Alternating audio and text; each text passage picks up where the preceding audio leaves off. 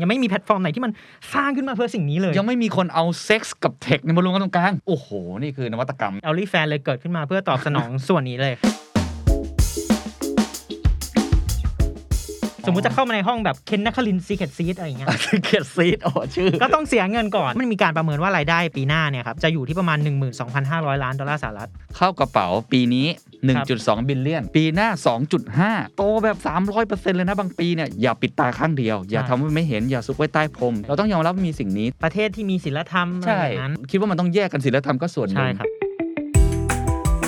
This is the Standard Podcast. Eye opening for your ears. The secret sauce. สวัสดีครับ ผมเคนนักครินทร์และนี่คือ The Secret Sauce Podcast What's your secret? ตามคำเรียกร้องนะครับกับงานฟอรัม The Secret Sauce Strategy Forum 2022 ที่จบไปแล้วนะครับ หลายคนบอกว่าซื้อบัตรไม่ทัน อยากจะชมย้อนหลังทำอย่างไรดี ก็เลยเปิดขายบัตรให้ชมย้อนหลังกันนะครับ วิธีการง่ายมากครับ ก็คือเข้าไปที่เว็บไซต์ zipeventapp.com นะครับ ในนั้นจะมีเมนูเขียนว่า The Secret Sauce อยู่ เปิดขายบัตรในวันที่ 21 กันยายน จนถึงวันอาทิตย์ที่ 10 ตุลาคมแค่ 20 วันเท่านั้นนะครับ บัตรราคาเดียว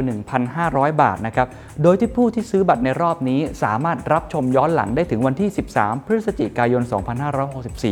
สำหรับหลายท่านที่ซื้อไปก่อนหน้านี้แล้วนะครับ ก็คือบัตรที่ชมสดเนี่ย ก็สามารถขยายเวลาในการรับชมถึง 13 พฤศจิกายนได้อีกนะครับ ย้ำอีกครั้งครับ โอกาสสุดท้ายจริง ๆ ไม่อยากให้คุณพลาดนะครับ เพราะว่าตอนที่เราหยุดขายบัตรไปเนี่ย มีคนเรียกร้องมาเยอะจริง ๆ นะครับ ในอินบ็อกซ์เนี่ยเป็นร้อยเลย แล้วก็เลยจัดการเปิดให้อีกครั้ง ครั้งนี้ครั้งสุดท้ายจริง ๆ นะครับ ยิ่งซื้อเร็วก็ยิ่งมีเวลาดูได้นานนะครับ และผมเชื่อว่านี่คือคัมภีร์กลยุทธ์ในการฝ่าฟันวิกฤตจาก 8 ผู้บริหารตัวจริงที่น่าจะมีประโยชน์กับทุกท่านครับ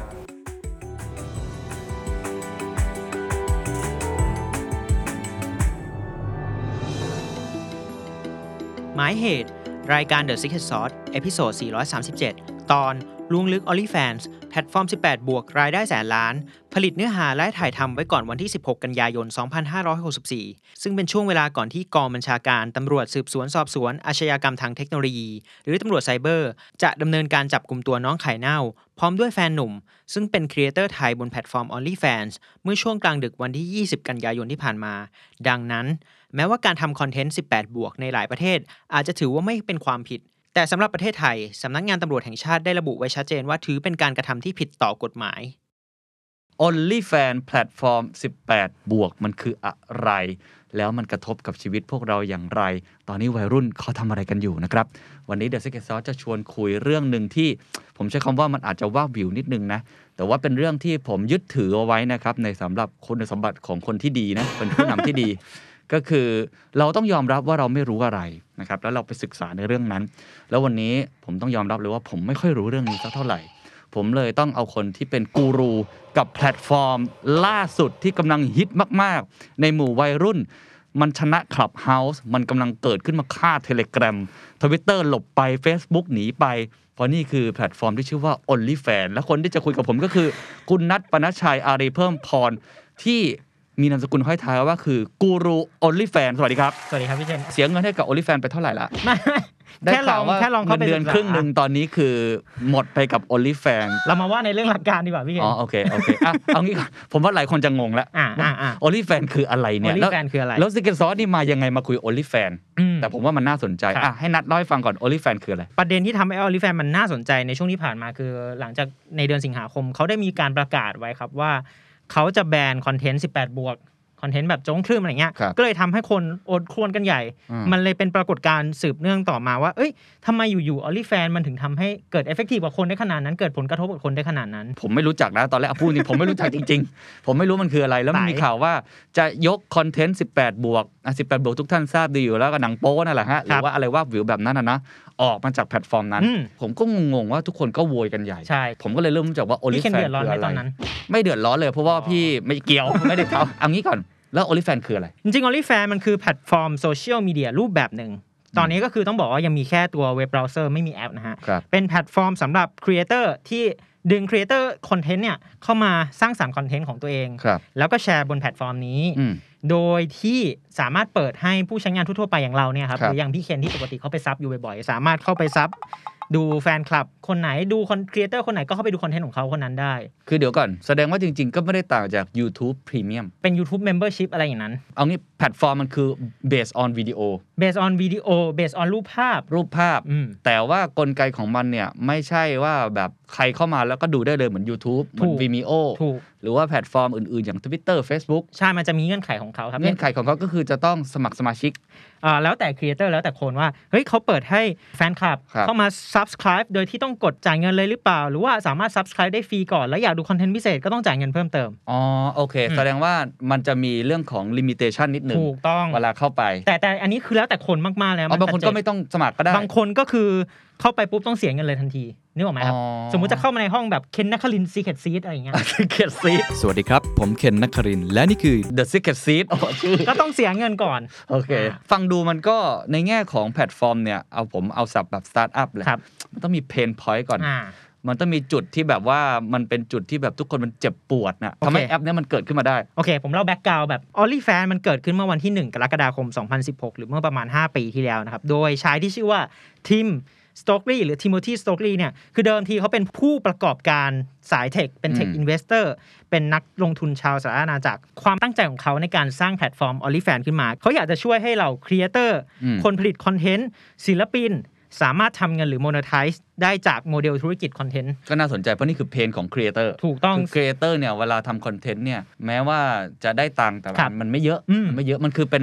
รายได้แบบส่วนแบ่งอะ โฆษณาอะไร เออ ต่าง สองยูทูบนี่ยได้แบบหยุ่มหยิมอะไม่ได้เยอะมา ใช่ ก ใช่ ทุกท่าน ใช่ ถ้าถ้าจะสนับสนุนก็กดไลค์กดแชร์กันนะ หรือว่าคนที่ทำเพลงใน Spotify ๆ อ่าโอ้โห ส่วนแบ่งนี่ ส่วนแบ่ แบ ง บ น้อยมาก เป็น เศ ศูน ษ ย์ เสี้ จุด ยว ศูนย์ศูนย์ศูนย์อะ ผมเคยฟังคุณโอ๊ตปราโมดที่ออกเพล ครั ง บ อยู่เขาบอกว่าได้ 30 บาท อืมมันน้อยมากๆจริง ๆ คือนั่งรถไปก็หมดแล้ว ค่าทางด่วนก็หมดแล้ว แล้วมันจะมีเงื่อนไขนะครับว่าฟังต้องฟังกี่นาทีอะไรเงี้ยมันมีดีเทล ก็นี่ เย คือะอเพลง มาก ของครีเอเตอร์ นี่คือ ซึ่ง เพลง ไอ้คุณทิโมธีสโต็อกลีก็เห็นตรงนี้อยากจะ เห็นล ช่วยครีเอเตอร์ ใก็คือตรงเนี้ยจะเป็นทั้งพื้นที่และเป็นสะพานในการเชื่อมต่อตัวครีเอเตอร์และแฟนให้เข้าถึงกัน ย้อนหลังไปก่อนหน้านี้ครับผมในปี 2011 เขาเคยสร้างเว็บไซต์ที่ชื่อว่า Glam Worship ขึ้น คือตัวเขาเองผมบอกอย่างนี้ก่อนว่าตัวคุณทิมสโต็อกเนี่ยทิมสโต็อกลีเนี่ยเป็นคนที่มีความสนใจและและใคร่รู้ในเรื่อง 18 บวกหน่อยๆอยู่แล้ว อ๋อเป็นคนที่ชอบศึกษาหาความรู้ เหมือนเหมือนพี่เคนก็ค อะ ล้ายๆกับนัด ไม่หยุดที่จะพัฒนาตัวเองและเรียนรู้ ถูกต้องใช่ เรื่องที่เป็นเรื่องของผู้ใหญ่ ใช่ โอเค อ่า ครับ แกรมวอชิปตอนนั้นนะครับผมก็เป็นเว็บไซต์เว็บไซต์หนึ่งที่เหมือนมีโมเดลขึ้นมา อืม ถ่ายคอนเทนต์แบบ อืม ว่าบิวหน่อยๆ ครับ แล้วก็โพสต์ลงไป เช่นเดียวกันในปี 2014 เขามีธุรกิจที่ชื่อว่า Custom for You อืม ก็คือเพื่อสนองกลุ่มที่เป็นคนที่ชื่นชอบคอนเทนต์ผู้ใหญ่โดยเฉพาะ ชวนให้คนเนี่ยมามอบของขวัญ หรือว่าจ่ายเงินให้กับโมเดลนักแสดงคนนั้นๆ เพื่อแลกกับการที่นักแสดงคนนั้นจะสร้างสรรค์คอนเทนต์แบบพิเศษ หรือเป็นแบบเทเลเมดวิดีโอสำหรับแฟนๆคนที่จ่ายเงินให้เขาโดยเฉพาะ ก็เหมือนเป็นโปรโตไทป์ของ OnlyFans เหมือนกัน ถูกต้องอันนี้เหมือนเป็นแนวคิดตั้งต้นเลย ฮะ ใช่ครับ มันก็เลยกลายเป็นว่าเนี่ย มันทำให้ตัวทิโมธีสโต k รีเนี่ยเห็นว่า เฮ้ย มันมีช่องทางอยู่นี่หว่า มันมีช่องว่างอยู่นี่หว่า อีกอย่างหนึ่งคือ ในตลาดยังไม่มีแพลตฟอร์มไหนที่มันสามารถ engage ระหล่องแฟนๆ และครีเอเตอร์ได้ใกล้ชิดขนาดนี้มาก่อนเลย ผม รับ คือพอฟังเนี่ยมันจะมีฝั่งหนึ่งที่เราเมื่อกี้เราพูดถึงไป ครับ แล้วก็ ครับ พวก YouTube ถู ถื ก อ ต้อง ว่าแพลตฟอร์มที่ให้คอนเทนต์ครีเอเตอร์เนี่ยมาทำไม่ว่าจะเป็นเพลงจะเป็นคลิป อืม จะเป็นอะไรก็ว่ากันไปฝั่งหนึ่ง ใช่ อยู่แล้ว ใช่ ใช่ไหม ใช่ อันเนี้ยก็เพลงของเขาก็คือว่าครีเอเตอร์เนี่ยได้เงินไม่สมเหตุสมผล อืม อาจจะน้อยเกินไป ถูกต้อง เพราะว่ามันได้ตังค์จากส่วนแบ่งโฆษณา แล้วที่สำคัญคือมันค่อนข้างหวานกลุ่ม มันไม่ได้ อ๋อมันไม่ได้เฉพาะกลุ่ม ทร์เต อ่ะ ใช่ ผมก็เลยมาอีกฝั่งหนึ่งอีกฝากหนึ่ง อันนี้จะเป็นดาร์กไซด์หน่อยๆ มันก็จะมีอย่างที่น้องนัทเข้าไปบ่อย อ่าซึ่งพี่เคนแนะนำมาตลอดครับ ซึ่งบอลหับในประเทศไทยแบนไปแล้วนะ ใช่ หรือว่าเว็บอะไรที่เป็นเว็บหนังผู้ใหญ่เอางี้แล้วกัน อืม ทุกคนก็เข้าไปเรื่องปกติแหละ ฝั่งนี้เนี่ยมันมีเพนไหม จ เพ ริง นที่มันมีคืออะไรเพราะว่าปัจจุบันผมเห็นทุกคนก็ดูผ่านออนไลน์กันหมดแล้วไม่ได้ซื้อเหมือนแบบโปรไม่น้องโปรไม่น้องตามพันทิป ทวนาแต่ก่อน ในเรื่องออนไลน์เขาพัฒนาไปยังไงอะ ในในในมุมมองผู้ใช้งานอย่างพี่เคนมองว่ามันมีเพนบ้างไหม ไม่ ครับ ไม่ทราบครับ อ๋อโอเค ผมมองอย่างนี้แล้วกันในมุม อ่า ผู้ใช้งานทั่วๆไปที่ผมเคยได้ยินมา อ่า เพนก็คือเราดูคอนเทนต์ละมันก็มีคอนเทนต์อยู่ ก็เห็นนะว่ามันมีคอนเทนต์อยู่ประมาณนี้เราไปดูมุด VPN ไปก็เห็นพรหับเห็นมีคอนเทนต์ประมาณหนึง ครับ มันก็ดูก็ก็รู้สึกว่าโอเคก็ดูไป ฮะ แต่พอมันมีคอนเทนต์อีกรูปแบบหนึ่งที่ ผมบอกอย่างนี้ก่อนแล้วกันในอดีตเนี่ยมันจะมีทั้งใน Twitter และ Line ที่เราพูดว่ามันเป็นพื้นที่สีเทาๆอยู่ประมาณหนึ่งเหมือนกัน ยัง ใน ไง การ ครับ แชร์ ไม่ทราบเลยครับ ก็จะมีกลุ่มครีเอเตอร์ที่เขาใช้เป็นแอคหลุมหรืออ อ เป็นแอคล็อกอะไรอย่างเงี้ยครับในการแชร์คอนเทนต์18 บวกว่า แล้ว ยู่ข แอ อง ค ตัว เคอ เง ร์แอคเคอร์ อะไรอย่างนั้น ไอการแชร์คอนเทนต์18 บวกของตัวเอง อ่า แบบเป็นคอนเทนต์แบบแลกเปลี่ยนซีเคทซอสกันนะครับ ก็ แลกเปลี่ยนซิกเก็ตซี ทำ แลกเปลี่ยนซีเคทซี อ่านั่ นั่นแหละครับ มันก็เลยทำให้เอ่อคนมองว่า เฮ้ย คือมันเหมือนโฮมเมดวิดีโอที่คนเข้าถึงได้ง่ายกว่า อ่คือคืออย่างนี้เข้าใจแล้ว คือถ้าเป็นฝั่งวิดีโอแบบผู้ใหญ่วิดีโอสตรีมมิ่งแบบผู้ใหญ่แต่ก่อนเนี่ย มันจะเป็นแบบดาราดัง จริงจังไปเลย จริง ไฟ จัง แสงบท ๆอ๋อ เป็นหมอ เป็น เป็นครู สตูดิโอ อย่าเป็นหม ถูก อ ต้อง เป็นครู ครับ เป็นพยาบาลเป็น ใช่ อะไรก็ว่ากันไป แต่อันนี้มันจะเป็นลักษณะแบบว่าโฮมเมด อ่าเป็นโฮมเมด หรือว่า บ้านๆหน่อยๆ เขาเรียกว่าเอ่อ UCG อ่า อ่า user เดี๋ยวนะ จะจะ UGC ไม่ UGC ผิดเลยเห็นไหม User Generated Content ครับ ก็คือจาก consumer เป็น prosumer ใช่ ซึ่งใน Twitter ก็เริ่มมีกระแสนี้แล้ว มันมีมาก่อนด้วยจะบอกอย่างนี้ ใน Twitter กับในไลน์กรุ๊ปมันมีมาก่อน แต่ยังไม่มีแพลตฟอร์มที่ร ยั องรับ ไม่มี ชั ยั ด งไม่ เจน มีถูกต้องยังไม่มีแพลตฟอร์มไหนที่มันสร้างขึ้นมาเพื่อสิ่งนี้เลย ยังไม่มีคนเอาเซ็กส์กับเทคในยมารวมกันตรงกลาง ถูก โอ้โห นี่คือนวัตกรรมนะเนี่ย ใช่เอลลี่แฟนเลยเกิดขึ้นมาเพื่อตอบสนอง ส่วนนี้ เลย ไม่มันแสดงว่าเดี๋ยวนะ เมื่อกี้ฟังดู OnlyFans ตอนแรกเหมือนเขาไม่ได้ต้องการให้มันเป็น 18 บวกหรือเปล่า แต่ด้วยความถนัดเจนจัดของเขาเนี่ย มันก็เลยผลักดันให้ OnlyFans เนี่ยเป็น 18 บวก จริง ๆ แล้ว OnlyFans ความตั้งใจเริ่มต้นเนี่ยเขาตั้งใจให้เป็นลักษณะแบบอ่า AV อย่างนี้เลยหรือเปล่า หรือจริง ๆเขาแค่แบบอาเชฟมาทำอาหาร อืมอืม เรามาแชร์เทคนิคความรู้ซิกเก็ตซอสกันใน OnlyFans อะไรอย่างนั้นหรือเปล่า มองอย่างนี้ดีกว่าครับพี่ ฮะ เคนคือคนที่ทำออริแฟนขึ้นมาหรือทิโมธีสโตรีเนี่ยเขามองว่าเขาอยากให้พื้นที่เนี่ยมันเป็นพื้นที่ของครีเอเตอร์ที่ไม่จำกัดว่าเป็นใคร อ๋อ ไม่จำกัดเลยว่าจะเป็นใคร แต่ว่าเป็นครีเอเตอร์ที่สามารถมาปล่อยของได้ในนี้ อ๋อ แล้วก็สามารถอินเทอร์แลกกับแฟนๆ แฟนๆ ก็สามารถสนับสนุนเขาได้โดยตรงจ่ายเงินให้กับเขาได้โดยตรง แต่บังเอิญว่าตอนนี้ร้อยละ99 ในนั้น เป็นภาพลักษณ์เขาเป็นแบบนี้ไปแล้ว 18 บวกไปแล้ว ใช่ อ๋อ โอเค อ่ะ แต่ว่าตอนนี้ก็เป็นอย่างนั้นไปแล้ว พอเราพูดถึง อืม ทำไมต้องเกิดมาและวายใช่ไหม ครับ เพนพอยที่เห็นว่าตอบโจทย์พอสม อืม ควรนะครับ หัวข้อต่อมาก็คือแล้วมันใช้ยังไงเหรอ อ่ะ ข้างในเนี่ย กลไกของคนที่เข้าไปเนี่ย เท่าที่นัดลองเข้าไปสำรวจมันต้องจ่ายตังค์แบบไหน แล้ววิธีการที่เราจะได้ซึ่งรายได้ เรื่องของ business model มันเป็นยังไง อ่ะเล่าให้ฟังหน่อย แพลตฟอร์ม OnlyFans เนี่ยนะค ครั รับบ มันก็เปิดกว้างมากๆ สมมติพี่เคนอยากไปเปิดเป็นครีเอเตอร์อยู่บนนั้น ครับ ก็สามารถเข้าไปได้เหมือนกัน ก็คือเราก็ไปสร้าง Account เนี่ยครับแล้วก็เปิด อ่า บัญชีในการสร้างเป็นครีเอเตอร์ ครับ โดยที่เราก็สามารถตั้งกำหนดราคาได้ด้วยตัวเองด้วย อันนี้สำคัญมากนะครับ ราคาที่คนอื่นมาจ่ายเรา ใช่ อืม คือเราสามารถกำหนดราคาปรับลดส่วนลดอะไรอย่างนี้ได้เองหมดเลย อ๋อ คือมันจะต่างจากเอ่อแพลตฟอร์มอื่นๆที่ ครับ เขาเป็นคนกำหนดถูก อ๋อ ต้องไหมครับ โอเค โอเค อืม อ่ะ อันเนี้ยคือเราเป็นคนกำหนดด้วยตัวเอง ครับอ่ะสมมติพี่เข้าไปสมัครปุ๊บเราก็จะตั้งอ่ะ The Secret Seat อ่าอยู่บน OnlyFans ว่าอะไรแต่ไม่มีจริงนะ อันนี้อันนี้เป็นตัวอย่างเพื่อการเรียนรู้เพื่อการเรียนรู้ ครับ เข้าไปแล้วแล้วพี่ก็ไปสมัครเหมือน อ่า เหมือนสมัครเปิดช่อง YouTube ใช่ เพจ Facebook ปกติ ใช่ เลย แล้วก็กำหนดราคา ถูกต้องซึ่ แล้ ง ว มัน ใน ก็ ในปกติเขาทำกันยังไงหมายถึงว่าเขากำหนดกี่ราคา แล้วคอนเทนต์ที่มันมีมันเป็นยังไง ตอนนี้วัฒนธรรมในโอลิแฟนมันมันจ่ายเงินกันยังไง เลนจ์ราคาจะอยู่ที่ประมาณ 5 เหรียญสหรัฐ จนถึงสูงสุดก็มีประมาณ 49.99 ก็คือ 50 ดอลลาร์สหรัฐเนี่ยครับต่อเดือนนะฮะ อ๋อเอาเป็นเป็น ต่อเดือน subscription ถูกต้องเป็น า subscription model ครับ แล้วก็จะมีส่วนลดเพิ่มไปอีก ถ้าอยู่สมัคร 6 เดือน สมัคร 3 เดือนหรือสมัคร 1 ปี ก็แล้ว อืม แต่แพ็กเกจของของราคาที่เขาออกแบบมานะครับ ครับ ซึ่งโดยเฉลี่ยเนี่ยค่าซับเฉลี่ยบนแพลตฟอร์มจะอยู่ที่ประมาณ 12 ดอลลาร์สหรัฐ อันนี้ข้อมูลจาก OnlyFans เองเลยนะครับผม โอเค แล้วความพิเศษของมันคืออะไร คือจ่ายเงินโอเคก็พอแล้ว อืม แต่ทราบมาว่าจริง ๆ มันมีแบบว่า tailor made อ่ะพี่เคน personalization เคยใช้อะสิ ไม่เคยก็ถามอยู่นี่ไง อ๋อโอเคครับ คือความพิเศษของตัว OnlyFans เนี่ย มันไม่ใช่แค่การกดซับและการเข้าไปดูอย่างเดียว ครับ มันคือวิดีโอที่เทเลเมดหรือมันคือฟอร์มของสิ่งที่เรียกว่าตัว engage ระหว่างแฟนกับครีเอเตอร์เลยก็ว่าได้ครับ อืม เช่นสมมุติว่าพี่เคนกดซับ Account Account หนึ่ง ครับ ใน OnlyFans ที่เป็น Account 18 บวกใช่ไหมค ครับ รับ แล้วพี่เคนอยากจะได้วิดีโอพิเศษเนี่ยที่พี่เคน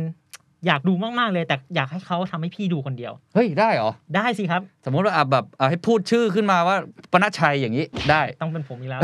ก็คือขออย่างนี้ได้เลยเหรอ ขอได้เลย แต่ว่าพี่ก็ต้องจ่ายทิปให้กับเขา อ๋อ หรื ทิ อ ป ว่า อ๋อเรียกเป็นทิป ใช่เรียกเป็นทิปหรือว่าจะเป็น pay per view message คือพี่สามารถพิมพ์เข้าไปบอกเขาได้แต่พี่ก็ต้องจ่ายเงินให้เขาด้วยนะ ก็แล้วแต่ว่าชอบชอบราคาที่ไหนต่อรองกันเอง ใช่ ต้องต่อรองกันเองครับ เหมือนแบบพี่เคนอยากดูน้องคนหนึง พี่เคน ครับ บ อกว่าน้องเนี่ยช่วยช่วยแบบผลิตวิดีโอแล้วแบบเรียกชื่อพี่เคนแบบกระเสากระเสาได้ไหม ครับ อะไรอย่างเงี้ยครับก็ก็สามารถทำได้แล้วก็จ่ายเงินให้กับเขาได้โดยตรงเลย โอ้โอเค จริง ๆ มันก็เหมือนโลกแห่งความเป็นจริงแห ถู ละ กต้อง เอาพูดตามตรงอุตสาหกรรมสีเทาเขาก็มีอะไร ครับ แบบนี้กัน ใช่ ให้ทิปให้อะไรที่มันส่วนตัว ใช่ แต่ว่าแต่ก่อนเนี่ยในโลกของแพลตฟอร์มแบบนี้มันทำไม่ได้ ถูกต้อง อันนี้คือทำได้ และนี่คือความพิเศษของมัน มันคือความพิเศษที่ ระ ทำ บบ ให้ มันออกมาแล้วมันซิมเลสเลย ใช่ แล้วตัวครีเอเตอร์เองก็ได้เงินเข้ากระเป๋าเลยโดยตรง โอเค อ่ะ พ อเข้าใจหลักการแล้วก่อนที่มันจะถลำไปมากกว่านี้นะครับ ตอนนี้ความฮอตของมันเป็นยังไง เอาทั่วโลก หรือว่าจริง ๆ ในไทยนี่ฮิตสุด ๆ อย่างประเทศเดียวประเทศอื่นเป็นยังไง แพลตฟอร์มมันมีมาตั้งแต่ปี 2016 ใช่ไหมครับ ครับ แต่มันมาบูมจริง ๆ ก็เมื่อปีที่แล้วนี่เอง อ๋อ ปีที่มันเกิดโควิดหนักๆเนี่ยแหละฮะ อ่ามั มันทำให้คนเหงา อยู่บ้าน อยู่บ้านไม่มีอะไรจะทำ ก็เหมือนกับยอดชมพรหับก็พุ่งขึ้นตลอดเลย ต้อง อ่า พี่เคนเป็นหนึ่งในนั้นนะครับ พอแล้ว เนี่ยแหละครับทำให้คนไม่รู้จะทำอะไร คนที่ไม่รู้จะทำอะไรไม่มีอะไรดูเบื่ ค อ รับ บางที ก็เนี่ยเข้ามาซับออลิแฟน อ๋อ ในขณะเดียวกันกลุ่มกลุ่มครีเอเตอร์ใหม่ๆ ก็เกิดขึ้นมาเยอะเหมือนกัน อ่าอ่า มีคนที่แบบรู้สึกว่าเฮ้ยเขา ส มี ร้างรายได้สร้างรายได้ เขามีรายได้เขาสามารถสร้างรายได้ทางนี้ได้ด้วยนี่นะเขามี อ๋อ ทาเลนด้านนี้ เขามีพรสวรรค์ตรงนี้ มีพรสวรรค์มีฝีมือมีลวดลายมีลีลาอยากมาโชว์ โอเค งัดงัดออกมาก็เนี่ยแหละครับอ๋อ เป็นพื้นที่ของเขา มันก็เลยบูมเลย มันก็เลยผลักขึ้นไปพร้อมๆกัน แล้วตอนนี้มันบูมแค่ไหนหมายถึงว่ามีคนใช้กี่คนยูเซอร์มีตัวเลขบอก อืม ไหมหรือว่าคนดังมีใครเข้ามาใช้บ้าง อย่างสิงหาคมปีที่แล้วครับผมมันเป็นช่วงที่ตัว o อลิแฟนเริ่มมาสู่แมสสตรีมมิ่งมากขึ้น ตอนนั้นเนี่ยครับผมศิลปินอย่างคาร์ดิบีที่เป็นแรปเปอร์ชื่อดังนะเขาได้ปล่ เฮ้ อย ย เขาก็ลงไปทำด้วยเหรอ คือไม่ไม่ได้ไปปล่อยคอนเทนต์ผู้ใหญ่แบบนั้นนะ อ๋อ ใช่แต่ว่าเพลงเพลงวับเนี่ยหรือว่า Wet Ass Pussy เนี่ย ครับ เขาเอาเบื้องหลัง MB มาปล่อยในช่องทางของ o อลิแฟน อ๋อ แล้วก็ให้คน เอ็ก จ่าย ซ์คลู เงิ ซีฟ น เอ็กซ์คลูซีฟ เป็น Exclusive Content แต่เขาเลือกเลือกที่จะปล่อยในแพลตฟอร์มนี้ เพราะเขามองว่ามันเป็นช่องทางการตลาดที่ดีครับ คือนอกเหนือจาก YouTube Facebook หรือ Instagram หรือแพลตฟอร์ม streaming music อื่น ๆ เนี่ย ครับ มันมันเป็นแพลตฟอร์มใหม่ที่ทำให้เขาก็ได้กลุ่มฐานแฟนเบสแล้วก็เงินเข้ากระเป๋าโดยตรง อ๋อ ม โค ไม่ต้องไปเสียค่าธรรมเนียมเยอะ ๆ เหมือนที่อื่น ผมยังไม่ได้เล่าไปจุดหนึ่งคือ ฮะ เออลิแฟนเนี่ยจะเก็บค่าธรรมเนียมอยู่ที่ประมาณ 20%ครับ คือสมมติว่า อ๋อ พี่เคนจ่ายเงินให้กับศิลปินคนใดคนหนึ่งที่เป็นครีเอเตอร์ ร้อยบาท อ่ะร้อยหนึ่งเงิน 80 บาทจะเข้ากระเป๋าครีเอเตอร์โดยตรงอีก 20 บาทก็จะเข้า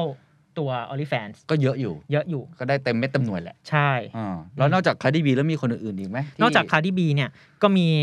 ศิลปินคนอื่น ๆ อีกมากมาย s w a r i l i c o Nasty The Dream Ruby Rose หรือแม้แต่ตัว Beyonce เองครับผม เฮ้ยบิออนเซ่ด้วยเหรอ Beyonce เขาเคยพูดถึงชื่อ o n l y f a n ในเพลงครับ อ๋อ มันก็เลยทำให้เห็นว่าเฮ้ยวัฒนธรรมของ o n l y f a n เนี่ยมันมันแพร่ไปไกลนะ อยู่ใน pop culture เยอะเหมือนกัน คือคือเอางี้ก็แสดงว่าที่สหรัฐอเมริกาดังแล้ว ดัง คน ดัง รู้จัก ถูกมัน ต้ ก็ อง อารมณ์เหมือนตอน Tik t o k Snapchat อืมอะไรแบบนั้นเล ที่ ย ขึ้นมาคลับเฮาส์ แต่แค่ภาพลักษณ์หรือโทนสีของ o n l y f a n มันจะไม่ได้สว่างขนาดนั้น อ๋อโอเค คือคือปีที่แล้วเนี่ยเราคุยกันเรื่องคลับเฮาส์จำได้ไหม Clubhouse ใช่ คลับเฮาส์นี่เป็นห้องเสวนา เป็น อืม แบบเออเซมินไลฟ์เซมิ จ นา ริง ๆ เพิ่งต้นปีนี้เองนะพี่เคน เออ มัน ใช่ เร็วมากเลย มันเร็วมากเลย ใช่ นะ แต่ว่าตอนนี้กลายเป็น o n l y f a n ใช่ ที่ ครับ ขึ้นมาอยู่ในปรากฏการณ์ที่กำลังฮอตสุดๆ ครั ขา บ ขึ้นสุด ครับ ๆ แล้วผู้ใช้เป็นยังไง เยอะมากน้อยแค่ไหน ผู้ใช้งานครับผมเอ่อตัว o l i f a n เขาก็มีการเปิดเผยออกมา เช่นกันว่าผู้ใช้งานเนี่ยอย่างปีที่แล้วนะครับ ถ้านับเฉพาะปีที่แล้ว 2020 เนี่ยผู้ใช้งานอยู่ที่ 85 ล้านลาย ฮะแปด 85 ล้านลายโอ้โห ครีเอเตอร์อยู่ที่ 1 ล้านลาย แล้วก็ทำยอดขายรวมปีที่แล้วที่ 2,000 ล้านดอลลาร์สหรัฐ แต่ปีนี้ ฮะ เขามีการเปิดเผยตัวเลขล่าสุดออกมา จาก 85 ล้านลายมันเพิ่มขึ้นเป็น 150 ล้านลายแล้วครับ อุ้ย ก็คือบวกเพิ่มประมาณ 76.5%เลย เดี๋ยวนะถ้าคือถ้าเทียบกับ Net Netflix เนี่ย Netflix ใช้เวลานานมากกว่าจะถึงตัวเลขเนี่ยดิสนีย์พลัสอะไรต่างๆ แล้ว ใช่ จริงๆ อันนี้คิดที่ราคาถ้าคิดว่าในแง่ของ subscription เนี่ยเผลอๆแพงแพงกว่าร วมๆแล้วหลายซับหลายๆคนแพงกว่าอีกอะไรอย่างเงี้ย แพงกว่าดิสนีย์พลัสอีกอะ เราเต็มใจครับพี่เคน อ๋อ เต็มใจ โอเค ใช่ โอ้แต่ว่านี่กำลังบูมจริง ใช่ครีเอเตอร์เพิ่มจาก 1 ล้านลายเป็น 1.5 ล้านลาย คือ ม เพิ่ม 50%อ ๆ อืมื อื ม อื มันเห็นชัดเลยว่าตัวเลขมันโตขึ้นอย่างมีนัยยะ อ่ะครับ ทีนี้เราลองมาดูรายได้ของเขาไหมเมื่อกี้เราเห็นแล้วว่าตัวเลขผู้ใช้งานมันพุ่งยอด อืม เอ่อสุดๆไปเลยเนี่ย ครับ ตัวรายได้ในเชิง business ธุรกิจเนี่ยมันเป็นยังไง มันมันดีแค่กระแสหรือเปล่า แล้ควรั จ บ ริง ๆ จะทำรายได้ยังไง จะ monetize ยังไง อนาคตจะเป็นยังไง investor สนใจไหม อืมปีที่แล้วครับผมรายได้รวมทั้งหมด คือทั้งก้อนยอดขายทั้งหมดเลยนะครับ อยู่ที่ ครับ 2,200 ล้านดอลลาร์สหรัฐ โอ้ 2,200 ล้าน อันนี้คือคือยอดรวมทั้งหมดเลยนะฮะที่เงินเข้ามา อ่า แพลตฟอร์ม เข้าใจ บริาร ก็คือเงินหมุนอยู่ในนั้น อ่า นะ เงินหมุนเงินนั้นเนี่ย สูงมากนะ สูงมากครับนี่คือเงินที่มาจากคนผู้ใช้งานทั่วๆไปเลยในการซับ โอ ค เค รีเอเตอร์แต่ละคน ครับ แต่ว่าเข้ากระเป๋าตัวออลิแฟนจริงๆอยู่ที่ประมาณ 375 ล้านดอลลาร์สหรัฐ โอ้โห ก็คือ 20%อย่างที่บอก ฮะฮะ ใช่ ฮะ ในขณะที่ปีนี้เขามีการคาดการณ์ ครับ ว่าเอ่อรายได้ยอดขายรวมทั้งหมดจะอยู่ที่พันประมาณ 5,900 ล้านดอลลาร์สหรัฐ ครับ โดยเงินจะเข้ากระเป๋าตัวออลิแฟนจริง ๆ 20%ก็คือ 1.2 พันล้าน เฮ้ย แค่รายได้อย่างเดียวนะ ใช่ โอ้โหนึ่งจุดสองบิลเลียนนะครับทุกท่าน ใช่ นี่มันเทียบเท่ากับบริษัทไทย ยักษ์ยักษ์หลายหลายๆบริษัทเลยนะ ใช่ครับ แบบต่อตั้งมา4ี่ห้าปีเอง สนใจไหมครับพี่เคน โอ้โห นี่มันเป็นธุรกิจที่ดีมานมันไม่มีวันหมดน่ะ คน อืม พร้อมจะเปย์จะพร้อมจะจ่าย ถูกต้อง โอ้โห คือ สุ เขา ดย ตี อด ถูกจุดครับ อ่าโอเค แล้วแล้วในแง่ของ Market Cap เป็นยังไง Value ทั้งหมดตอนนี้ตีมูลค่าดูแล้ว เกินยูนิคอร์นไปแล้วแน่นอน เมื่อกลางปีที่ผ่านมามีการคาดการณ์ ครับ ประเมินโดยบูมเบิร์กเขาเปิดเผยออกมาครับ ฮะ ว่ามูลค่าของตัว o อลิแฟนน่าจะอยู่ที่ประมาณพันล้านดอลลาร์สหรัฐหนึ่งพันล้านดอลลาร์สหรัฐก็คือหลักยูนิคอร์นแล้วแหละ แต่ผมเชื่อว่าอันนั้นเป็นแค่การประเมินจากช่วงกลางปีนะครับผมตอนนี้มันน่าจะไปไกลกว่านั้นแล้ว เพราะมันมีการประเมินว่ารายได้ปีปีหน้าเนี่ยครับจะอยู่ที่ประมาณ 12,500 ล้านดอลลาร์สหรัฐ หื อันนี้คือยอดขายทั้งหมดนะครับ อืม ส่วนเข้ากระเป๋าในตัว o อลิแฟนจริงๆเนี่ยจะอยู่ที่ประมาณ 2,500 ล้านดอลลาร์สหรัฐ เฮ้ยเดี๋ยวเดี๋ยวเดี๋ยวเดี๋ยวเมื่อกี้เราคุยกันว่าเข้ากระเป๋าปีนี้ 1.2 บิลเลียน ครับ ปีหน้า 2.5 เท่าตัว เฮ้ย อืม โอ้นี่โตแบบระดับ 300%เลยนะบางปีเนี่ย อย่างก่อนหน้านี้ 375 มิลเลียนใช่ไหมก็คือ ใช่ ล้านขึ้นมาเป็น 1.2 นี่ 3-4 เท่าแล้วนะ มันเท่าตัวเลย นี่จะขึ้นอีก ใช่ ก็คืออยู่ในช่วง exponential สุด ถูกต้องครับ ๆ อืมโอ้โห แล้วเรารู้รู้ไหมครับพี่เคนว่าเอ่อในปีเนี้ยเขาจ่ายเงินให้กับครีเอเตอร์ไปแล้วเท่าไหร่ ไม่รู้ครับ เขาจ่ายเงินให้กับครีเอเตอร์ไปรวมแล้วมากกว่า 5,000 ล้านดอลลาร์สหรัฐ อื้อหือ ในจำนวนครีเอเตอร์เนี่ยมีครีเอเตอร์มากถึง 300รายบน o อ i ิแฟนที่สร้างรายได้ได้สูงกว่า 1 ล้านดอลลาร์สหรัฐ หรือประมาณ 33 ล้านบาท โอ้ คือเรียกง่ายๆว่า 300 คนเนี่ยทุกคนอ่ะได้รายได้ประมาณ 33 ล้านบาท โอ้โห ทั้งปีนะ ฮะ ซีเคนซอสทำอะไรอยู่ครับพี่ นี่ได้ได้โอ้นี่เงินสะพัดเลยนะ ถูกต้อง คือ YouTube ยูทูบเบอร์เนี่ยเราก็เราก็ตื่นเต้นแล้วนะ ใช่ ยุคที่แบบว่าเด็กๆ ยุคนี้อาถามตรงๆเวลาเราไปถามว่าอยากเป็นอะไรตอนโตเนี่ยเราก็อยากเป็นอะไรอะยูทูบเบอร์เป็นอันดับต้น ใช่ครับ ๆ แต่ลองมาดูรายได้ o n l y f a n อันนี้ก็แสดงว่านอกจากจะเติบโตทั้งในแง่ของรายได้ อืม นะครับเติบโตในแง่ของตัวคนใช้ ครั แล้ว บ เนี่ยจริง ๆ แล้วดูรวมๆทั้งหมดกระแสมันดูผลักดันว่ามันจะขยายไปมากกว่านี้อีก ถูกต้องเลย มันไม่แน่ใจว่ามันถูก Verify โดยสำนักข่าว ชื่อดังอย่าง Bloomberg Financial Times ไหมว่าอนาคตมันจะเป็นยังไง มันจะเป็นบับเบิลไหม เราจำได้ไหมแต่ก่อนมันมีแอปชื่อ Bigo Live อ่ะ มันก็ดังอยู่พักหนึ่งนะ ใช่ครับ ตอนนี้ก็ยัง ทุ โอก วัน เค นี้ก็ยังมีอยู่ครั ยั บ งมีอยู่แต่คิดว่ามันอาจจะเหมือนกับไม่ได้โตแบบกราฟ exponential แล้วอ่ะ ใช่ใช่ มันไม่เหมือน ใช่ กับ Facebook Twitter ที่มันยังไปได้ของมันอะอันนี้ก็มีการวิเคราะห์กันอนาคตมันจะเป็นยังไงต่อ คือถ้ามองในเชิงของมุมมองนักลงทุนนะครับผ ฮะ มคือตัวออลิแฟนมันหวือหวาก็จริง มัน อืม มีมันมีทราฟฟิกที่โดดเด่น สวยงามตัวเลขรายได้เพิ่มขึ้นอย่างต่อเนื่องก็จริง แต่ใน อืม ในความเป็นจริงแล้วอะเราก็เข้าใจกันดีนะผมว่าออลิแฟนมันเป็นแพลตฟอร์มที่ออกจะสีเทาๆหน่อยๆ มัน ครับ ก็เลยทำให้การจะต่อยอดในเชิงของการลงทุน การระดมทุนอะไรเงี้ยมันอาจจะทำได้ยากกว่าแพลตฟอร์มอื่นๆครับ เออคือมันมันคงไม่สามารถ IPO ได้นะ ใช่คือ Axios นะครับเขาเขาให้คำอย่างนี้เลยว่า ครับ เอ่อขีดเส้นใต้เลยนะครับว่าออลิแฟนในมุมของนักลงทุนเนี่ย อืม คือประสบความสำเร็จก็จริงทำให้เศรษฐกิจครีเอเตอร์มันบูมขึ้นก็จริง แต่เขาจะรู้สึกว่าพวกเขาอยากมองความสำเร็จของมันอยู่ห่างๆมากกว่าที่จะเข้ามาคุบวงในด้วยตัวเอง อืมเข้าใจคือมันสีเทานั่นแหละ ใช่ คือเพราะว่าอย่างที่บอกครับ มันมีเรื่องของการผิดศีลธรรม อืม การขัดต่อโลกข้อกฎ เรื่อง ห เชิงสัง มาย คม การพรากเรื่อง ผู้เยาว์ อ่อผู้เยาว์ถูกต้อง อ่ามั มันจะมีรายละเอียดอ่อนตรงนั้นอีกเยอะมาก ซึ่งอย่างที่เรากล่าวไปตอนต้นสาเหตุที่ออลิแฟนเคยออกจะออกแพลนจะมาแบนคอนเทนต์ 18 บวกแบบจงคลืมแลกเปลี่ยนซีเ e t ซีดกัน นะครับ ก็เพราะว่าข้อต่อของเขาในการทำธุรกรรมเนี่ยเหมือนธนาคารหลายแห่งไม่ อ่ายิ ยินดีที่จะให้ช่องทางการทำธุรกรรมกับออลิแฟน อ๋อแล้วตอนนี้เขาจ่ายเงินกันยังไงอะ แต่เขาเจรจากันเรียบร้อยแล้วครับ อ๋อ ได้ได้ข้อสรุปแล้วว่าอ่ะเราอาจจะทำต่อไปอะไรอย่างเงี้ยครับแต่ว่าก่อนหนั้นนี่มันมีข่าวมาเหมือนกันว่าแบบธนาคารหลายแห่งจะแบบออกแนวความบาดไกลๆเนื่องจากคอนเทนต์บนออลิแฟนมันก็มีความอย่างนั้นอยู่ ใช่ แต่ว่าตอนนี้ทำได้ปกติ ตอนนี้ก็ คือบัตรเครดิตชื่อดัง ก็ หรือว่าพวก ปกติแล้ว ไอ้ ใช่ transaction ใช่ ที่เป็น ใช่ โซลูชันต่างๆ ก็ ก็ ทำได้ปกติใช่ครับ คริปโตเคอเรนซีก็น่าจะมีไหม อนาคตอนาคตอาจจะมีครับใช่ โอเค แสดงว่าเอางี้แล้วกันนี่คือโลกเนี้ยมันเป็นโลกที่มันก็เหมือนธุรกิจสีเทาในบ้านเราอะ อืม เซ็กอินดัสทรีเรานี่ใหญ่มากใช่ไหม ครับผม ตั้งแต่ทหารสหรัฐมาเนี่ยแต่ว่ามันก็ไม่ได้ถูกยกขึ้นมาบนดินอะ ครับ ใช่ไหมมันไม่เหมือนกับเนเธอร์แลนด์หรืออะไรประเทศ อืม ที่ที่ยกมาบนดินอย่างชัดเจน เก็บภาษีชัดเจน ครับ ไอ้ธุรกิจนี้ผมว่ามันก็เหมือนปิดตาข้างหนึงอะ อืม ใช่ไหมเหมือนกัน เพราะฉะนั้นเนี่ยนักลงทุนจะโจ่งแจ้งเลยจะบอกว่า โอ้โห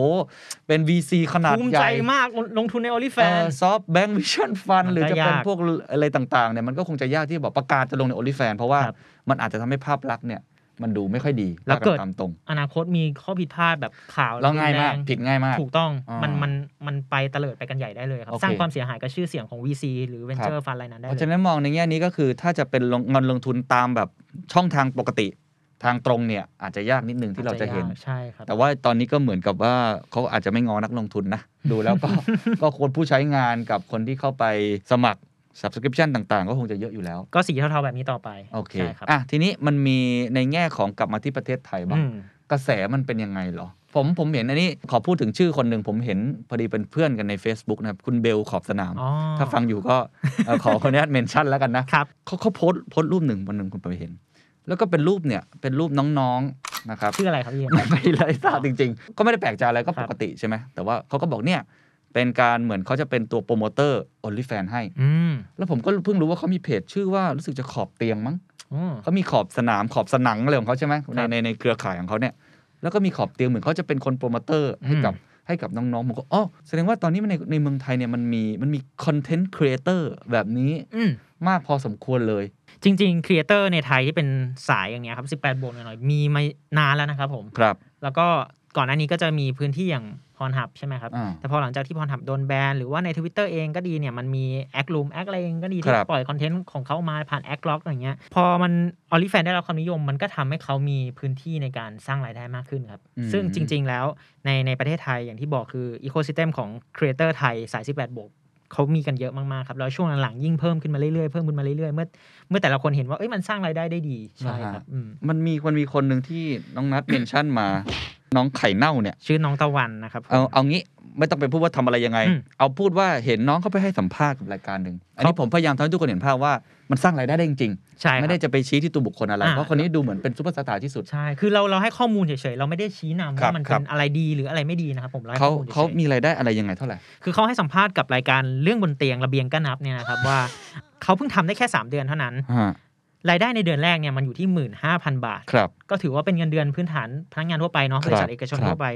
แต่พอในเดือนที่ 2 เดือนที่ 3 เนี่ย หลังจากที่พี่เบลออกสนาม อืม เอาไปช่วยโปรโมท หรือว่าคอนเทนต์เขาถูกเอาไปเผยแพร่ช่องทางเถื่อนอะไรเองก็ดี มันทำให้ยอดเขาเพิ่มขึ้นเรื่อยๆ เพิ่มขึ้นเรื่อยๆ จนปัจจุบันเนี่ยรายได้ของเขาเขาไม่ได้เปิดเผยว่าว่าเท่าไหร่นะครับ แต่บอกว่าเฉียดหลักล้านบาทแล้ว ต่อเดือน ต่อเดือนนะครับ โอ้สุดยอด อันนี้เทียบเท่ากับบริษัทแบบจริงจังเลยนะที่ที่แบบ ครับ ทำธุรกิจกันเป็นรูปธรรมเนี่ย ครับ แต่นี่คือคนคนเดีย นี่ ว เหมือนดาราคนหนึ่งเลยนะ ใช่ครับ แสดงว่ามันทำรายได้ได้เยอะจริงๆอ่ะ ใช่ นอกจากน้องคนนี้แล้วเห็นยังมีอีกอีกคนหนึ่ง มี ใช่ไหมครัท่าบนครับ เป็น ผม เป็นครูแพรวเหรอครับ ครูแพรว โอเ ชื่อครูแพรวครับผม ครับ เป็นครีเอเตอร์คนไทยครับ ก็ออกมาให้ข้อมูลผ่านช anel YouTube ของตัวเองเหมือนกันนะครับผม ครับ เอ่อแพรวกสิวัฒนาบอกว่าการทำออ y แฟนเนี่ยเธอทำมาประมาณ 6 เดือน คือรายได้เธอเนี่ยมีอยู่รวมประมาณ 33,243 ดอลลาร์ หรือตีเป็นเงินไทยก็ประมาณ 1.09 ล้านบาทแล้ว โอ้โห อันนี้คือหลังที่หักแล้ว รวมๆ หลังหักแล้วครับ อ๋อ หักอันนี้เข้ากระเป๋าเน็ตๆคือประมาณนี้เลย แต่ว่ารวมๆหกเดือนใช่ไหมไม่ใช่ว่าต่อ ถู เดื ก อ ต้อง น รวม 6 เดือนครับ โอเค ทั้งทั้งๆที่เดือนแรกเนี่ยเพิ่งทำเนี่ยเงินเข้ากระเป๋าเธอแค่ประมาณ 80,000 บาทเองเท่านั้น ครับอ่ะผมผมย้ำอีกทีว่ารายการเราไม่ได้มาสนับสนุนนะ ใช่ไม่ได้สนับสนุน แต่ว่า เรให้ข้อมูล มันเป็นปรากฏการณ์ต้องยอมรับว่าเราไม่ควรจะปิดตาข้างเดียวแล้วทำเป็นว่ามันไม่เห็นไม่มี ครับ มันมีสิ่งนี้เกิดขึ้นจริง ๆ แล้วมันปรากฏการณ์ที่ผมว่าเราก็ควรจะรู้เอาไว้ ครับ นะครับแต่คุณจะเข้าไปมีส่วนร่วมอะไรหรือเปล่าก็เป็นสิทธิ์ของคุณนะ ครับ ว่ามันมีตรงนี้เองเขาหารายได้กันแล้วมันสันจริง อืม ไม่ต่างจากตอนที่ YouTube เกิดขึ้นใหม่ๆ มียูทูบเบอร์อะไรต่างๆ อันนี้ก็น่าสนใจมาก มุมมองหนึ่งที่ผมอยากชวนพี่เคนคุยคือ ผมรู้สึกว่าคนรุ่นใหม่ ๆอ่า หรือว่าคนที่เป็นครีเอเตอร์บนออ y แฟนส่วนใหญ่เนี่ยทุกวันนี้ก็มีคนรุ่นใหม่เยอะมาก เหรอฮะ ๆ ก็เลยรู้ใช่ครับ ผม มี ก็รู้ ตัวเลขกับกับ อาจจะไม่ได้มีตัวเลขอะไร ว่ามีกี่คน แบบ ไม่รู้ว่ายุ แต่เป็น ไม่มี การแท็กข้อมูลด้วยสายตาของผมเอง โอเค เป็นการ โอ้ กวาด ผกมวาด พี่เชื่อในสายตาของนัทอย่างยิ่ง ดูจากแววตาแล้ว ใช่ครับก็เลยเห็นว่า ฮะ คนส่วนใหญ่คนรุ่นใหม่ในยทุกวันเนี้เขาอาจจะเปิดรับมุมมองด้านนี้มากขึ้นว่ามันไม่ใช่เรื่องที่ผิดขนาดนั้น แต่นั้นดูนอนน้อยเหมือนกันนะดู ผม ตาน อน จ้ง น้อย ช้า ผมทำงานทำงานหนักมากเลยครับช่วงนี้ โอเค มือไม่ได้หนาอะไร ครับ ก็เลยรู้สึกว่าเนี่ยแหละครับเขาเลยเปิดรับมากขึ้นในการที่จะเอ่อสร้างสารรค์คอนเทนต์ ครับ เพราะเขามองว่ามันไม่ได้ผิดแล้วเขาไม่ได้ไปทำให้ใครเดือดร้อนหรือเสียหายอะไร เข้าใจก็ ใช่ คือเหมือนเอ่อมันก็มีมีดีมานมีซัพพลาย ใช่ มีคน ครับ ต้องการ ใช่ เขาก็ ครับ แค่เป็นคนที่อ่าทำาธุรกิจในมุ ถู ม ก ข ต้ อ อง ง เขาแบบนี้ มันก็เป็นอาชีพสุจริตแบบหนึ่งเพราะเขาไม่ได้ อ่า ไปทำความเสียหายเดือดร้อนให้กับใคร ครับ อืม ครับทีนี้ต้องต้องถามต่อนิดนึงว่าไม่แน่ใจว่าสำหรับนัทเองเท่าที่สังเกตเนี่ย OnlyFan เป็นตัวกระตุ้นให้มันเกิดครีเอเตอร์แบบนี้ หรือจริง ๆ แล้ว มีครีเอเตอร์ลักษณะแบบนี้อยู่มากอยู่แล้ว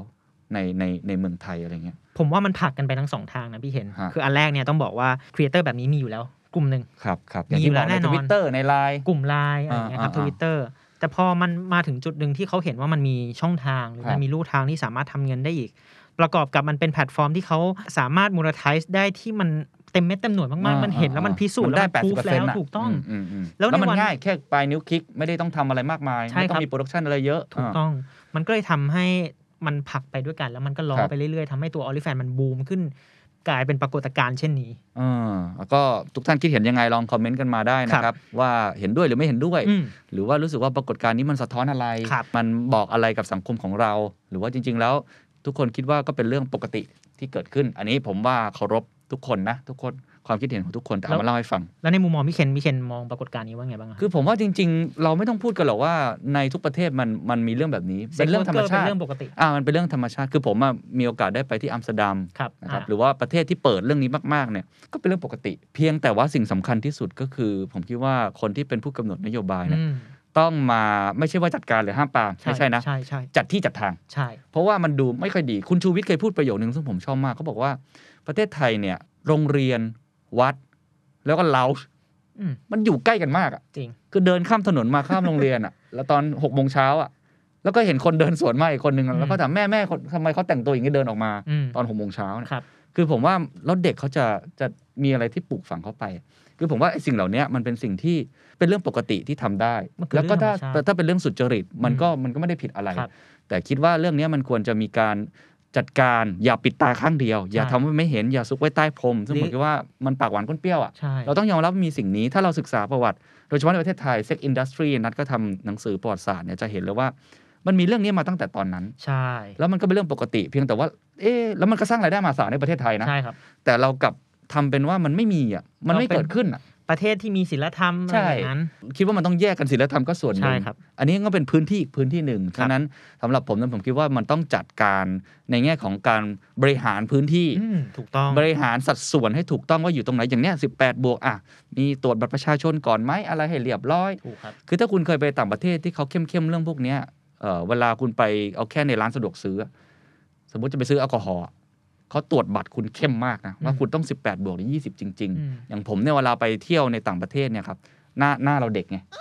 เราเราแก่มากนะ ครับ ผมเข้าไปในผับบาร์อะไรเงี้ย อืม เขาไม่ยอมให้ผมเข้าต้องตรวจพาสปอร์ตต้องตรวจ จริงจังเลย จริงจังคือ หมายความว่าเขามีจริงเรื่องพวกนี้ ครับ มีหมดเป็นเรื่องปกติ แต่เขาจัดการมันอย่างมีอารยะ จัดการแบบผู้ใหญ่ ที่ให้ทาง อยู่ในสภาปกติ อืม แล้วทุกคนเป็นอาชีพที่ได้รับการยอมรับ ออกทีวีได้อะไรได้ อืม คือสังคมไทยก็ต้องต้องพูดคุยนะ ต้องเรียนรู้ อันนี้ไม่ใช่แค่เรื่องในเชิงธุรกิจเศรษฐกิจ ครับ แต่ผม ครับ คิดว่าปรากฏการณ์เนี้อย่างที่ผมบอกมันเลี่ยงไม่ได้ แล้วมันเกิดขึ้นแล้ว ใช่ แล้วก็บางคนอาจจะมองเหมาะสมไม่เหมาะสม แต่เนื่อมันเกิดขึ้นแล้วเราต้องบริหารจัดการมัน อย่าปิดตาข้างเดียว ถูกต้อง โอ้โหนี่มาเหมือนเป็นครู จริง วัฒ จัง นธรรม มากเลย ใช่เลย ใช่ครับ ใช่ครับอ่ะแต่ว่านั่นคือเรื่องหนึ่งในเชิงสังคม ถูกต้อง คุณผู้ชมคิดเห็นยังไงก็ลองคอมเมนต์กันมา เพราะว่าผมว่าประเด็นวันนี้มันมันค่อนข้างที่จะล่อแหลมนะ อืม ในธุรกิจเองเนี่ยเขาประสบความสำเร็จไปแล้ว แต่จะยั่งยืนหรือเปล่าก็อย่างที่นัดบอกนักลงทุนอาจจะไม่ค่อยกล้า ครับ มองอยู่ห่าง ครับ ๆแต่ถ้ายูเซอร์มันเยอะขึ้นเขาคง อืม จะเติบโตได้แบบออร์แกนิกของเขาเลย โดยที่ ถูกต้องไม่ต้องพึ่ง VC อะไรเลย ใช่ ในขณะเดียวกันก็อีกฝั่งหนึ่งก็คือเรื่องของสังคม ครับ เราก็ต้องเวทน้ำหนักตรงนี้ แล้วก็ทำยังไงให้เป็นที่เป็นทาง ครับ ถูกไหมสมมุติว่าหลานเราอายุห้าขวบเข้าแบบเนี้ย อืม มันมันก็เราก็จะรู้สึกยังไง อืม อันนี้ก็ต้องคิดกันตรงๆทำยังไงให้มันอยู่ร่วมกันได้ ถูกต้อง นะครับ อ่ะ ทีนี้มาพูดถึงความท้าทายบ้างไหม อ่า เราแตะไปเล็กน้อยว่ามันอาจจะเทาๆหน่อย ครับ แต่จริง ๆ มันมีความท้าทายในตัวเบราว์เซอร์นี่เองไหม หรือว่าตัวเรื่องของเทคนิควิธีการจ่าย ครับ เงิน ข้อพิพาทอะไรต่างๆ มันมีอะไรที่เป็นข้อความเสี่ยงบ้าง ผมลิสต์มา3ามสามข้อหลักๆ กับบวกอีกหนึ่งนะครับ ข้อแรกเนี่ยคือผมมองว่าจุดอ่อนของตัว OnlyFans นะวันนี้คือ UX หรือ User Experience ยังทำได้ไม่ดี ก็คือ User Interface เนี่ยมันอยู่บนเบราว์เซอร์เป็นส่วนใหญ่ จริงๆ มันควรจะเข้าผ่านแอปพลิเคชันได้ไหมนะ อืม คือนะวันนี้เขายังไม่ได้มีตรงนั้น ผมเข้าใจว่าคงเป็นเรื่องของข้อกำหนดที่อยู่กับแพลตฟอร์มด้วย เช่น App Store หรือ Play Store เอง โอ้ ว่ามันเขาจะอนุญาตไหม ยิ่ง Apple ตอนนี้ยิ่งซีเรียส มันมี เรื่อง เรื่องแบบนี้เย ด็ อะมาก เน ๆใช่ครับ อ่า อืมใช่ มันก็เลยทำให้เป็นหนึ่งเนี่ยแหละเป็นช่องโหว่ที่ต้องรู้ว่าในระยะยาวตัวคุณจิโมธีสโตรี่เขาจะหา จะขึ้นมาบนดินได้หรือเปล่า ใช่ อ่า ข้อที่ 2 ครับผม ความสามารถในการช่วยให้คอนเทนต์และครีเอเตอร์เนี่ยไม่ถูกนำคอนเทนต์เอาไปเผยแพร่ในช่องทางอื่น อ๋อ ๆ คือมันก็เหมือนเป็นลิขสิทธิ์ทางปัญญานะครับผมคืออย่างสมมติพี่เคนไปเปิดช่องทางบนออลิแฟนเนี่ย ครับครับ อาจจะมีคนลักลอบเอาคอนเทนต์พี่เคนออกมาเผยแพร่ในช่องทางอื่นโดยที่ อ๋อ เขาจ่ายตังค์ให้พี่เคนนะ เข้าใจ แต่มันก็กลายเป็นการ loss opportunity มหาศาล มันก็เหมือนดูดคลิปอะ ถูกต้อง ดูดคลิปมาปล่อยใน ดูด ก คลิป ลุ่ม ไป ไลน์ ใช่ เหมือนที่นัดเนี่ยชอบส่งคลิปไลน์ เด้งถ้าเกิดเด้งแบบ8ปดแปดถึงสิครั้งต่อกันเนี่ย ผมรู้แล้ว ต้องอย่าเพิ่งเปิดตอนนี้ ผมคนเดียวแหละ พี่เอ็น พี่กันก็ส่งให้ผมเหมือนกัน โอเค โอเค เป็นคลิปความรู้ เคล็บความรู้ใช่ ค ค รั รั บบ ก็แสดงว่าอันนี้ก็จะเหมือนกับทำให้เราได้รายได้ไม่เต็มไม่เต็มหน่ว อื ย ม เป็นอะไรแบบนั้น คิดลิข ไป สิทธิ์เอย่างนี้แล้วกัน แต่ในแง่หนึ่งมันก็อาจจะส่งผลดีทำให้เราเป็นที่รู้จักในวงแมสมากขึ้นอะไรอย่างเงี้ย อ่า เหมือนที่น้องไข่เน่าที่เขาบอกว่าเขาโดนแบบนั้น อ๋อโอเคครับ อ่ะส่วนข้อที่3เนี่ยคือมันคือการยกระดับการคัดกรอง หรืออาจจะมีฟิลเตอร์อะไรบางอย่างที่ทำให้มันผู้ใช้งานหรือครีเอเตอร์เนี่ยที่อาจจะอายุอายุน้อยกว่า 18 ปีเนี่ยไม่ไม่เข้ามาอยู่ในแพลตฟอร์มนี้ อืม อื อื ม มอืม มันจะมีช่องโหว่ตรงนี้อยู่ที่ที่สุ่มเสี่ยงอยู่เหมือนกัน ครับ ก็เป็นเรื่องสังคมนั่นแหละอย่างที่ ใช่ อก ครับผม อ่า แล้วก็ยังมีเรื่อง การทำธุรกรรมที่ณวันนี้ที่ผมบอกว่าคือมันรับแค่บัตรเครดิตอย่างเดียว อืม อืมถ้ามันมีช่องทางอื่นๆด้วยในอนาคตก็จะทำให้เขาเพิ่มรายได้ได้มากขึ้น อืม และสุดท้ายครับบวกหนึ่งอย่างที่บอกคือเรื่องของความเสี่ยงในมุมมองของนักลงทุน ที่ ครับ เขายังไม่กล้าเข้ามาลงทุน คุณทิโมธีสโตกลีเนี่ยก็มีความพยายามจะทำให้ออลลี่แฟนหลังๆ มาเป็นภาพลักษณ์ที่ออกมาในเชิงสว่างสว่างๆนิดหนึงเหมือนกัน อ่าฮะ อย่างที่บอกคือพยายามผลักดันให้ครีเอเตอร์ทั่วไป ที่ไม่ใช่นักแสดงหนังผู้ใหญ่หรือเป็นครีเอเตอร์สาย 18 บวกมาอยู่บนระบบนิเวศของเขามากขึ้น ซึ่งได้ผลไหมมีคนเข้ามาไหมเพราะผมนี่ถ้าถ้าผมดูนะมันมันเหมือนเป็นโลกของแบบนั้นไปแล้วอะเนาะ ถ้าในเชิง มัจะมี ภาพลักษณ์เป็นแบบนั้นใช่ค ครั รับบ พี่เคนแต่ว่าในความเป็นจริงเนี่ย ถ้าลองเข้าไปดูใน o n l y f a n ก็จะ อ่ามีมีครีเอเตอร์หลากหลายอาชีพมาก เช่นคนที่เป็นฟิตเนสเทรนเนอร์ก็มา อ๋อเหรอ มาทำคลาสสอนฟิตเนสเหมือนกัน อ๋อ่อ่าาหรือเป็นเชฟทำอาหาร เป็นดารา เป็นศิลปินทั่ว ๆ ไปก็มาอยู่บนนี้เหมือนกัน แต่ว่าแค่มันอาจจะทำให้ภาพลักษณ์ของตัว 18 บวกมันกลบเข้าไป เข้าใจมันก็เหมือน t ิ k t o k ใช่ t ิ k t o k เนี่ยแรก ๆ นี่คือเต้นยับนะ ใครไปในนั้นไม่เต้นเนี่ยไม่ได้นะ ผิดพี่เคนก็เคยเข้าไปเต้นเหมือนกันนะครับ หลายคนก็ไปดูใน t ิ k t o k ก็จะมีแอคเคาท์สแตนดาร์ดอยู่นะครับ ช่วง แรก ๆ นี่ก็คือเราทำอะไรก็ไม่รู้ตอนนี้ก็ปรับนะ แต่ว่า t ิ k t o k ตอนแรกก็เต้นยับเลย ครับ แต่ตอนนี้ก็ทาง t ิ k t o k Thailand เองเนี่ยมาคุยกับสแตนดาร์ดเองว่าอยากให้ลักษณะเป็นเหมือนกับ เล่า education ข่าว เอ่อ education มากขึ้นเขาก็ปรับ ซึ่งตอนนี้ อืม ถ้าเราไปดูเนี่ยเรื่องของ category education เนี่ยได้รับความนิยมมาก ต้ นะ องยอมรับว่าสักเซสมากจ ใช่ ริง TikTok ๆ คอนเทนต์บน t ิ k t o k หลัง ๆ ผมจะเห็นคอนเทนต์แนวให้ความรู้หรือเป็นไลฟ์แฮกเกอร์หรือเป็นอะไรอย่างเงี้ยเยอะ ใช่ มากเลย ใช่ใช่ใช่แต่อย่างน้อยก็ยังมีกลิ่นความบันเทิงอยู่ ยังมี ถูกต้อง DNA ที่แตกต่างจากแอป มัน อื่ๆ วาเลตี้มาก อันนี้ก็อยู่ที่เขาว่าเขาจะ ผลักดันตรงนั้นได้ไหม เอ่อมี evolve ตัวเองไปยังไง หรื ครั อบ ว่าจะอ่ะอยู่โซน 18 บวกต่อไป อืม ใช่ไหมอ่ะนี่ก็เป็นความท้าทายของเขานะครับอ่ะท้ายที่สุดแล้วกันเนาะ เราคุยกันมาทั้งหมดเนี่ยก็มีทั้งเรื่องที่โอ้โหผมไม่เคยรู้เลย ครับ เยอะมากนะครับแล้วเป็นปรากฏการณ์ใหม่ๆ แต่ว่าสิ่งหนึ่งที่ผมคิดว่ามันพอที่จะมองเห็น อืม มันก็คือการเกิดขึ้นของแพลตฟอร์มใหม่ ซึ่งอันเนี้ยนัดตามมาตลอด อยากให้ลองลองวิเคราะห์ต่อได้ไหมว่า มันเรียนรู้อะไรจากปรากฏการณ์นี้ได้บ้าง จากตอนแรกเราเห็นตัวเทเลกรมใช่ไหม ครับ มาแรงมากในปี อืม ที่แล้ว แล้วเราก็เห็นตัว Tik t o อกปีที่แล้วก็มาแรง ต้นปีก็ Clubhouse นี่ก็คือยุคของ OnlyFans เหมือนกัน มันมันบอกอะไรเราปรากฏการณ์เหล่านี้ ผมให้ 3 ข้อแล้วครับ ครับ สามคำครับผม ข้อแรกคือเรื่องของ Exclusive อืม แพลตฟอร์มนี้มันเป็นการเชื่อมต่อระหว่างแฟนๆ แล้วก็ตัวครีเอเตอร์ ครับ ทำให้ครีเอเตอร์เนี่ยก็สามารถผลิตคอนเทนต์ที่ตัวเองอยากสร้างได้ ตัวแฟนก็สามารถเข้าถึงคอนเทนต์ที่มันเอกลูซีฟที่เขาไม่สามารถหาจากช่องทางอื่นได้เลย อืม มันเลยทำให้ o n l y f a n มี value มาก อืม ๆคำที่ 2 คือ engage ครับ อย่างที่บอกคือมันสร้างขึ้นมาเพื่อกันและกันอะ อืม ทำให้แฟนได้ใกล้ชิดกับตัวครีเอเตอร์มี engagement ระหว่างกัน เฮ้ย ได้เข้ามามีส่วนร่วมในการสนับสนุนนะ หรือว่าอาจจะมีตัวโปรแกรมพิเศษที่ตัวครีเอเตอร์ออกแบบมาให้ อืม แฟน ๆเขาได้เข้ามาติดตาม และคำสุดท้ายคือเรื่องของ personalize ครับผม อย่าง อื ที่ ม บอกคือมันเป็นช่องทางที่ทำให้ครีเอเตอร์ได้ทำคอนเทนต์ตอบสนองกลุ่มแฟนเขาโดยเฉพาะเลย ครับ มันเป็นการ targeted ตัว consumer มาก อืม ๆ มันเลยทำให้ทุกอย่างมันโดนเป้าไปหมดเลย อืม อืมมันเป็นยุคของอ่า personalization มันเป็ คน รับ ยุคของ exclusivity จริงๆ ใช่ นะครับสำหรับผมก็คิดว่ามีมีสองเรื่องเรื่องแรกก็คือ ผมจำได้ว่าตอนต้นปีขับเฮาเนี่ยรู้สึกจะเป็นพี่เอิร์ธอะแดปเตอร์พูดเอาไว้นะครับว่าสุดท้ายแล้วมนุษย์ในยขี้เบื่อ อืม เขาต้องการแอปใหม่ๆ ในการเล่นเสมอ ครับ ๆแม้ว่าตัวเองจะมีแอปอื่นอยู่แล้วนะ อืม แล้วก็ไม่อยากจะโหลดแอปอะไรใหม่นะแต่ถ้ามันมีปรากฏการณ์อะไรเกิดขึ้นมันจะเกิดสิ่งที่เรียกว่าโฟโม อ่ะกลัวจะพลาดกลัวจะตก ใช่ ขบวน fear of missing out นะครับ ซึ่งผมว่า Clubhouse หรือว่าปรากฏการณ์เรื่องของ TikTok เนี่ยมันเป็นอย่างนั้นจริง ครับ ๆ แต่ว่าไอสิ่งนั้นเนี่ยมันจะเหมือนการที่เราเอ่อมีสปริงบอร์ดขึ้นมา อืม ตอนเนี้ยผมว่า o n l y f a n จุดติดละแม้ว่าจะอยู่ในโลกที่ต่างจากแอปอื่น ๆ ที่ผ่านมาก็ตาม แต่ว่าหลังจากเนี้ยมันจะเดินต่อไปยังไงเนี่ยก็อยู่ที่ performance ของเขา อืม อยู่ที่วิธีการบาลานซ์ความเสี่ยงอะไรต่างๆ ว่าจะไปยังไงต่อ แต่สุดท้ายเนี่ยนี่คือสิ่งที่ถ้าทุกทุกท่านเป็นนักการตลาดเป็นคอนเทนต์ครีเอเตอร์หรือเป็นนักธุรกิจเองก็ตาม ผมว่าผมว่าก็ควรจะชำเลืองมองหน่อยนะ อืม หรือถ้าใครชอบมากก็อาจจะไปดูใกล้ๆก็ได้นะ ลองซับ แล้วแต่นะ แต่ว่าผมว่านี่คือปรากฏการณ์ของยุคสมัย ครับ ยุคสมัยคือในมุมของนัดเมื่อกี้คือเรื่องเทคโนโลยีเรื่องของการตลาดความต้องการของผู้บริโภคพฤติกรรม แต่ของผมในมุมหนึ่งที่เมื่อกี้เราแตะไปบ้างคือในเชิงสังคม อืม ผมรู้สึกว่านี่คือคือความเปิดกว้างมากนะคือยุคผมไม่มีไม่มีทางมีอะไรอย่างนี้นะ ที่จะแบบ Openness เป็นโอมันมันเปิดกว้างมากกับกับอ่าจะพูดว่าเป็นเอ่อเรื่องของความหลากหลายทางเพศ เรื่องของสิทธิมนุษยชน diversity หรือ free speech ครับ free express การกล้าแสดงออกอะไรแบบนี้ แล้วก็ผมว่ามันก็เป็นอีกมิติหนึ่งที่ ครับ พรมแดนมันเริ่มหายไปเรื่อยๆ ซึ่งอันนี้มันต้องติดตามนะครับว่า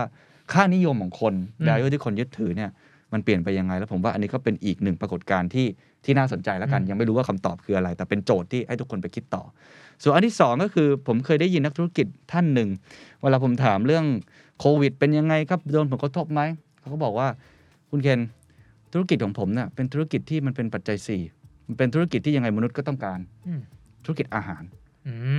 ม อาหารอุปโภคบริโภคยังไงเขาก็ต้องการอยู่แล้ว ครับ ไม่งั้นไม่เกี่ยวว่าเศรษฐกิจจะดีไม่ดี ยังไงก็รอดอยู่แล้ว ยังไงเป็นสิ่งพื้นฐานเป็นคอมมูนิตี้พื้นฐาน พลังงานน้ำมันก็เป็นแบบนั้น สิ่ง ครับ ที่พวกเราทำอยู่ก็เป็นเหมือนกัน จริงๆก็คือความรู้ ครับ ที่พวกเราจะต้องสร้างและพวกเราจะต้องเสพตลอดโอลิแฟนก็เป็นอีกหนึ่งในปัจจัยพื้นฐานของมนุษย์ ความสุข ความสุขความหฤหัน หรือ หรือจะเป็นอาหารใจอีก อืม อย่างหนึ่งที่เป็นความบันเทิง